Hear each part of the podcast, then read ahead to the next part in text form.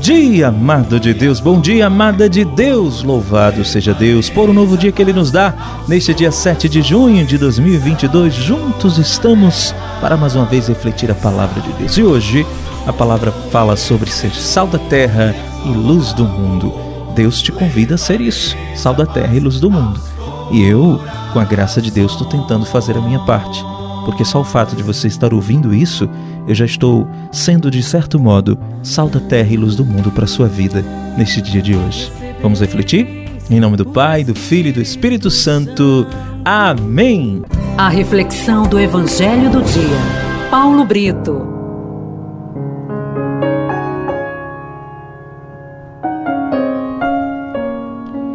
A primeira leitura de hoje está no livro de Reis, primeiro livro de Reis, capítulo 17, de 7 a 16. O salmo do dia é o salmo 4. Sobre nós fazei brilhar o esplendor da vossa face.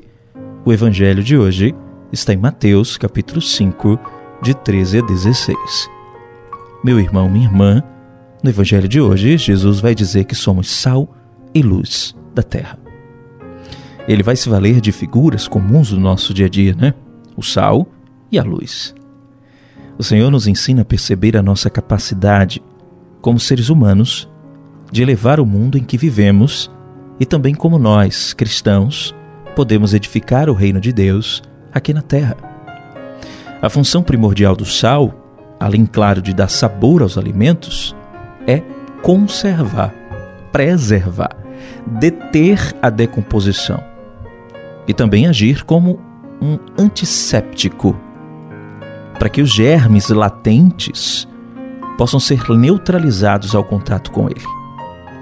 Assim também, a luz tem a função de iluminar a escuridão, a fim de que a gente possa enxergar o que antes não era percebido, tornando assim claro e ao mesmo tempo confortante o local onde a gente permanecer.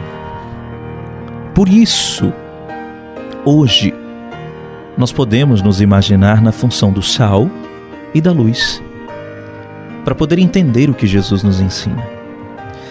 Da mesma maneira como o sal serve para dar sabor e conservar os alimentos, nós também temos o papel de animar, de encorajar e de dar esperança à vida das pessoas.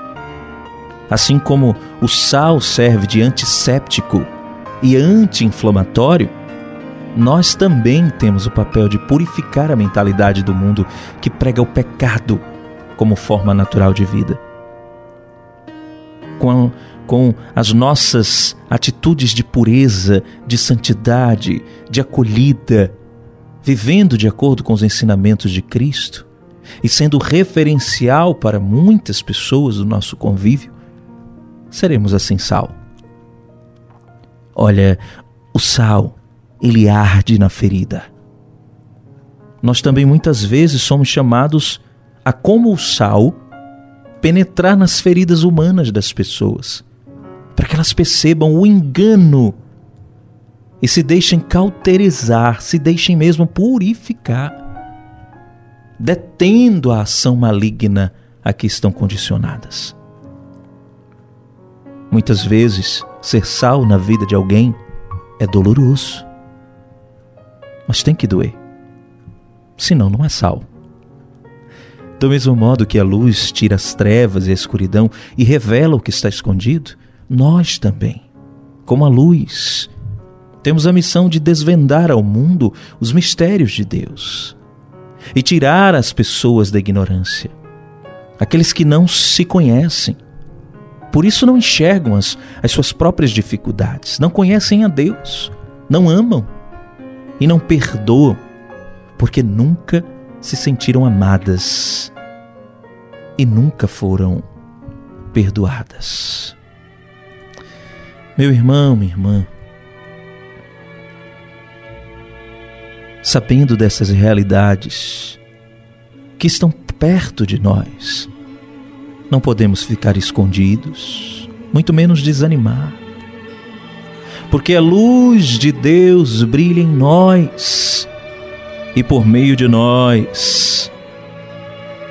E o seu amor é como sal, que dá gosto à nossa vida e à vida das pessoas. Mas muitas vezes vai precisar arder. Que ardamos então, que ardamos de amor por Deus e pelas pessoas. E você? Você tem conseguido dar sabor à vida das pessoas? Você se envolve com as dificuldades das pessoas ou vive preso apenas aos seus problemas? Você tem procurado tirar as pessoas das ignorâncias em relação às coisas de Deus? Como você poderá ser sal da terra e luz do mundo? Pense nisso. Que Deus te abençoe e te guarde. Em nome do Pai, do Filho e do Espírito Santo. Amém.